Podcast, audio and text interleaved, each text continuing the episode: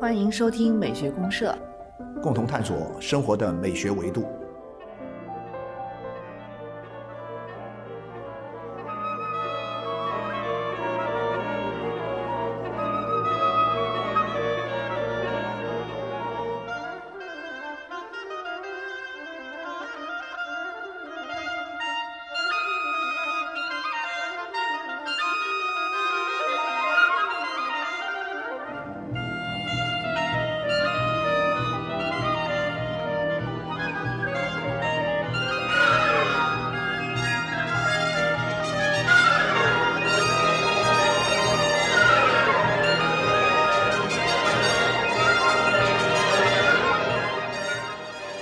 亲爱的听众朋友，大家好，我是小明老师，我是可可老师啊，欢迎大家。啊欢迎听众朋友。嗯，可老师，这个最近诺兰的电影，我知道您是很早就看了，啊，对对对对，专门去就是一个月前可能就看了吧？呃七月份，七月份去他刚上演的时候，去香跑香港港去看、哦看了一遍。呃，然后呢，前几天呢，我又又看了又看了一遍，又重温了一遍二刷了一下。呃，然后呢，可能计划可能再过一个月，我要再刷一次，再 再刷啊。再他他是非常值得我们多、呃对啊，多洛兰的好看几遍。电影，我基本上都都至是三刷。少至少要两三遍。你像他这个《盗梦空间嗯盗梦空间》呐，然后说，他的这个《敦刻尔克》啊啊，然后他的《星际际》啊，穿越《星际穿越》啊，我都刷过三遍，甚至更多。啊对对这个奥本海默我也是准备刷三刷。嗯，对对对。但是奥本海默应该跟他那些像《盗梦空间》那种，就里面有很多很多不一样。不太一样，它很不一样就是它不是说你需要刷个两遍三遍才能看懂的电影，应该不是属于这样的对，。但是我有一种感觉，就是说哈，你像《盗梦空间》，真的是你得要多刷几遍，你才能够看明白。对，呃，那么烧脑的。但是呢，它这个有点像什么呢？有点像敦刻尔克那个。哎，对，就是说你刷一遍的话呢，你是强化了一种感觉，你会不断的加强版、加强版、加强版。哦你如果说很迷恋你第一次看时候那种感觉的时候，你二刷就会强化它，而不会稀释它。啊啊，所以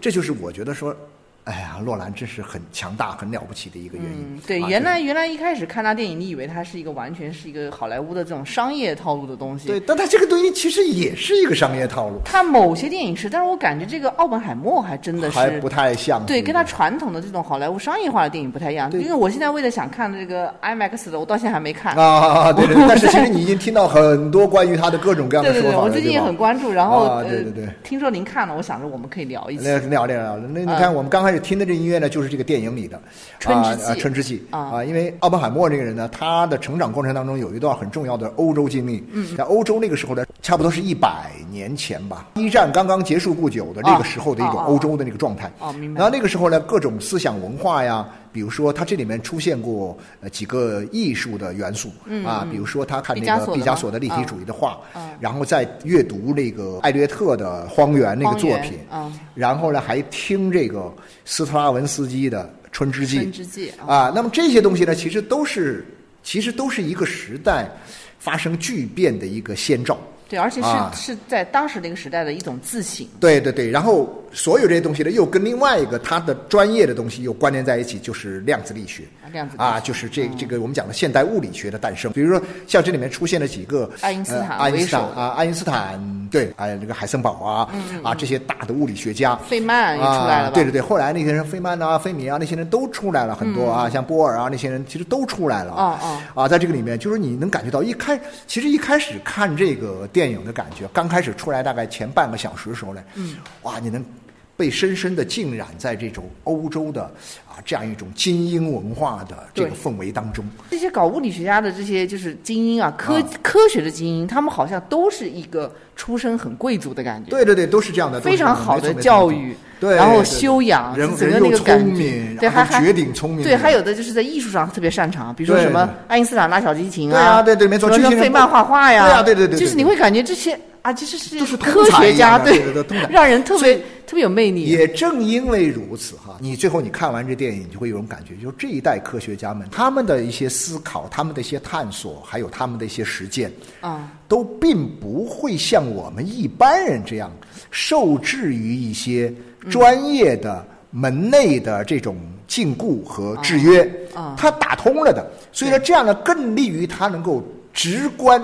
人性人类的命运。啊就我我我是有这种感觉，就好像说达芬奇那个时代的天才们也是这样的，都是无无所不通的。对对，他的思考会有深度，对然后最重要的是，我觉得他们会有一种使命感，就是那种西方精英文化里面，啊，对，你说太对了，对吧？他会有一种就好像我我要去考虑一些大的、很宏观的东西，我肩上背着东西是人类的命运，有这种感觉是吧？对对，就是这种感觉，我要改变人类的感觉对。啊，你看那个那现代物理学那个出现的时候，我就会感觉到，其实是两个不同的，就是两种不同的世界观嘛。嗯，我们讲的两种不同世界观，其实，呃，奥本海默他们这个就是做原子弹的这这帮人，嗯，他们代表的是一种就是一种新的世界观。嗯，而像爱因斯坦呢，其实他打开了一个新世界的门，是由爱因斯坦打开的。对，但爱因斯坦呢，他停在这个门，他没往深处走。嗯嗯。他为什么没往深处走？就说他是他认为上帝是不会掷骰子的。啊对吧？不是有一个爱因斯坦不是有名言吗？上帝不就就不从来不掷骰子，就是说认为这个世界他还是相信有必然性的，有必然性。这个世界是可控的。嗯。但事实上，爱因斯坦他也知道这个世界的从一百年前那个一个开开开创的一个新的时代来临，那个新的世界的人类确实没有找到控制它的方式。对所以呢，像这些量子力学的这帮人啊，但我也不懂量子力学哈，人类就像海森堡的，但是大概感觉他背后的这种价值观的东西是什么呢？就是他相信认为这个世界其实是没有什么必然性可对，言的，充满了不确定性。强调的反而是什么呢？反而是一种选择，就是你在各种可能性逼近你，让你必须做出选择的时候，你不会去迷信那些所谓啊上帝之手怎么怎么怎么样，啊，你要相信自己的选择。嗯，那这种选择它又会必然给你带来一个新的困境，但是呢，你必须勇敢的去直面这个困境。那事实上，奥本海默后面整个电影揭示他的命运就是这样一个命运。对，对你自己做选择，你怎么选？这个原子弹你爆不爆？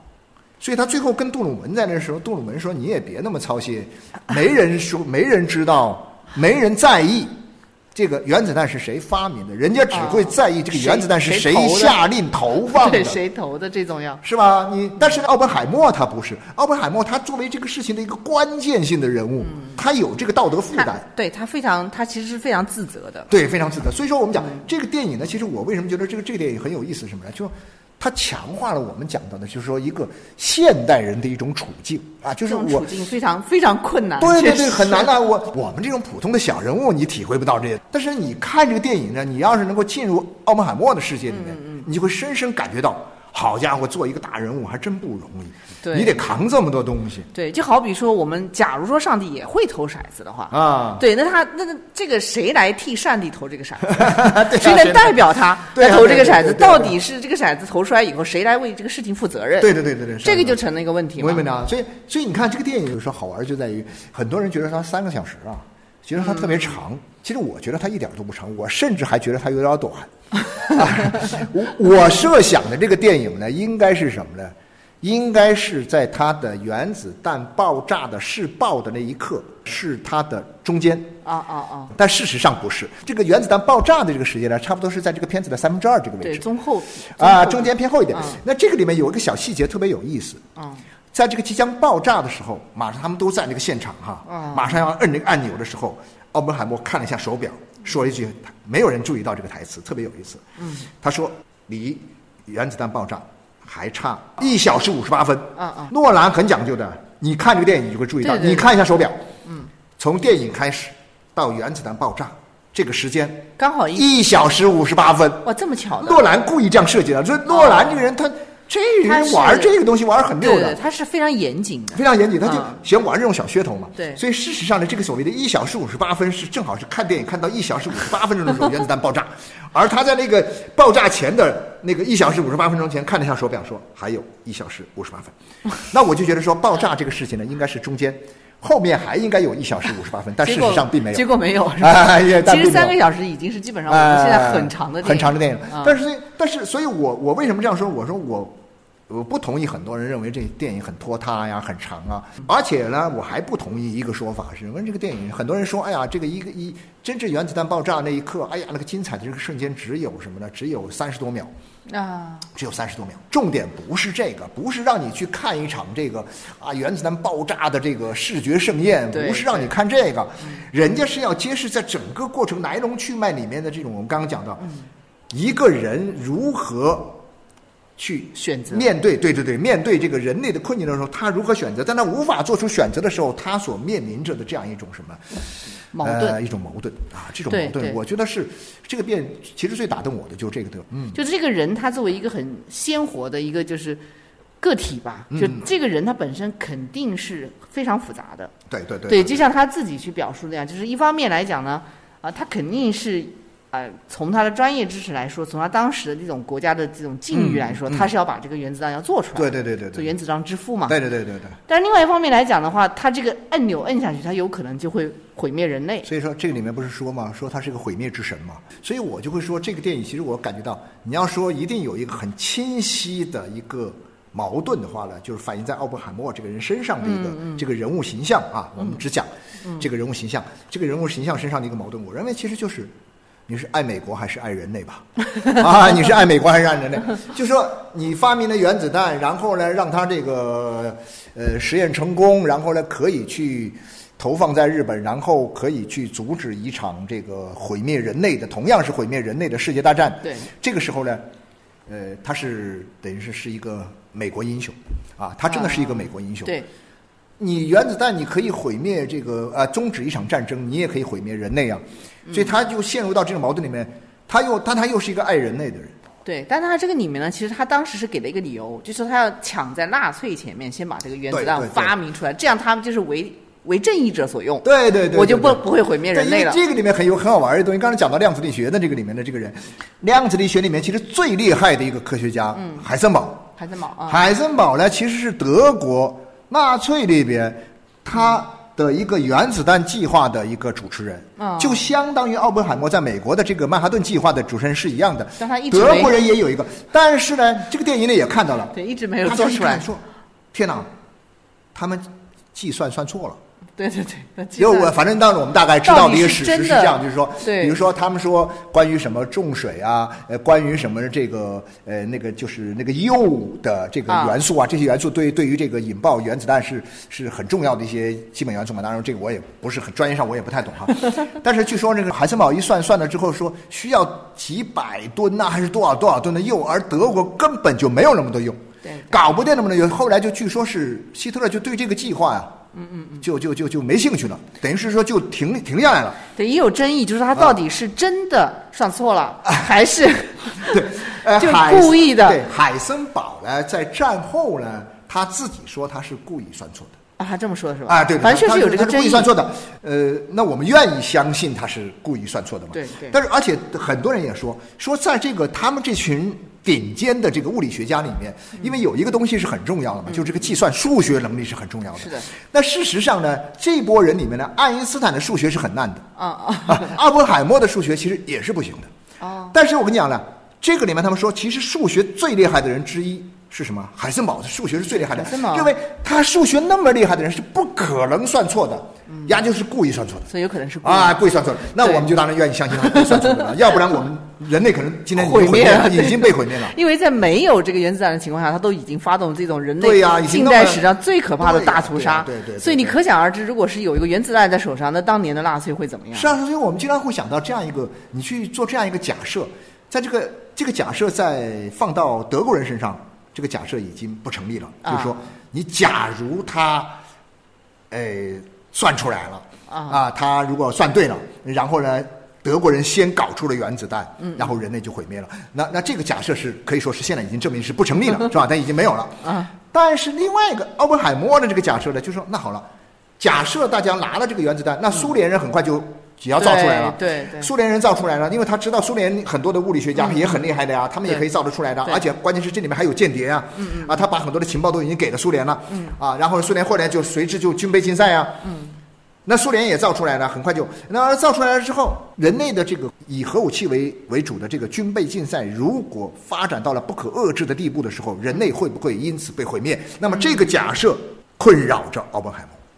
对他这个，嗯，我们现在还不知道结果吗？我们现在还深陷其中啊。对他这个假设，其实也是人类，我觉得从二战之后吧，一直就是在这个中间摇摆的一个一个一个命题，就是就是我们跟科技的一种相处。对啊，人们说到嘛，就是真正科技的发展开始左右我们人类生活。当然，我们从正面来讲，它是极大的改善了啊人类的生活。快捷啊便利啊这些东西是二战以后二战以后五六十年代以后开始，科学技术成为这个时代的这个呃急先锋。对啊，以前我们觉得还可以吧，因为总觉得说它还是有边界的。对对对啊，它在一定的范围之内，科技的东西，那有些涉及到了一些军事啊，我们能够通过一些呃国际国际法呀，一些什么什么其他东西，我们能够控制这一切。嗯。呃，但是呢，更多的东西呢是应用在我们的实际生活当中，哎，给我们带来很大的便利，给我们带来很大的这个福祉，对大家也觉得很方便我们。觉得很好。但实际上，这个里面就是你如果是能够在一定的高度去思考这个问题，他就不得不会想，它其实是个双刃剑啊，。对啊，是个双。那你到今天也一样啊，因为我们马上就你看现在这个日本这个核核废水这个事儿，是啊引发了这么大的这个关注吧？对，这段时间关注力特别高，特别高嘛。然后这你核这东西太可怕了，是吧？太可怕了但是人类又离不开核电，它因为不可逆了嘛，就像当年奥本海默他为什么担心，就是这个事情它一旦就像一个盒子一样的潘多拉一样的，我们讲的就是一个潘多拉盒子。对对对，打开以后，它就不可能再回去了。对，所以说我们讲为什么现在大家对核废水这个事儿这么紧张和恐惧呢？其实我觉得不单纯只是就核废水的问题，嗯，其实这整个科技它给人类带来可能带来的一种不安，嗯，的一个折折射。对现代社会呢，到了现代社会，科技主导以后呢，特别是我们讲到，它其实是一个就是糖衣炮弹吧。我觉得像奥本海默这个电影呢，你要去关注到这个点上了，嗯，就我就会想起一个呃英国一个社会学家宝曼他写的一本书，哦现代性。呃大屠杀，大屠杀，，对对对，就很多人看的这个题目的时候，一开始都这现代性跟大屠杀怎么结合到一起？对，就是结合到一起这了，它其实讲的是很简单，你以前打一百年的仗死的人，都没有他这个，还不如在现代性这个诞生以后，这个现代社会里面打一场战死的人多，就是我按一个按钮就哐全毁灭掉。对呀、甚至他都会让你什么呢？你都看不到他的残忍性。对对对，你以前打看不到杀个人杀的血肉模糊，哎呀，你有不忍之心，就很容易，对对对对你那个就容易容易激发你的一种人道的一种情怀出来。你现在你都看不到了，你嗯看不到你一个按钮下去，咣叽一个炸弹炸下去，那边死了几十万人，你如果你看不到的话，嗯，你你一滴血都看不到。你，根本不会有悲悯之心的、你哪有悲悯之心呢、所以你想呢这样一个东西下来之后呢，确实，呃，我觉得是蛮蛮恐怖的。所以我很理解，很能理解这个呃里面这个奥本海默啊，他在这个听证会上啊所经历的那种那啊种纠结煎熬的、对煎熬啊、纠结的东西，而这种煎熬，诺兰又拍的特别的好。对，我觉得那个诺兰他，因为我还没有看，对啊你对看全这个电影，我看了一些介绍，还有别人的一些片段，嗯我发现他花了很多的笔墨来拍他的面部。对对对对就是很多那种脸部的，对因为他对对又是那个 IMAX 嘛，就是对对对其实是清晰度极高，极高的极高的。跟面面部的很多微妙的表一些情，表情的变化，还有一些嗯色彩的变化，还有甚至是脸型的扭曲的这种变化，都给你拍出来了。对，然后然后两个视角，彩色的、黑白的这样切换，对对对对对。他这种手法上表现的，我都感觉有点像艺术电影了。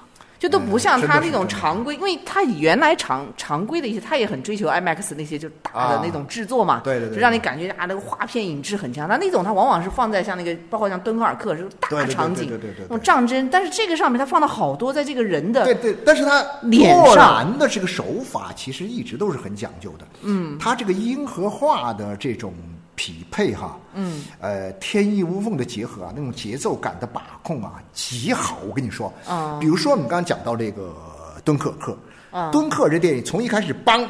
电影画面一出现的时候，音乐开始响起，嗯。开始这个整个的这个故事的叙述了。他一开始是巷战，好像是。啊，从巷战叭叭叭叭打到打到那个海边上，然后就开始要准备逃，然后那边就准备来接，啊。然后两边就哇，那个整个的故事非常紧凑，然后通过他的音乐不断的强化，然后你知道吧？到了最后，这个飞机被打下来，啊，咵，那个飞机歘一坠落的那个那那一那一瞬间，汤姆哈迪演的这个角色对对对。站在那个地方，啊，咵一下音乐停了。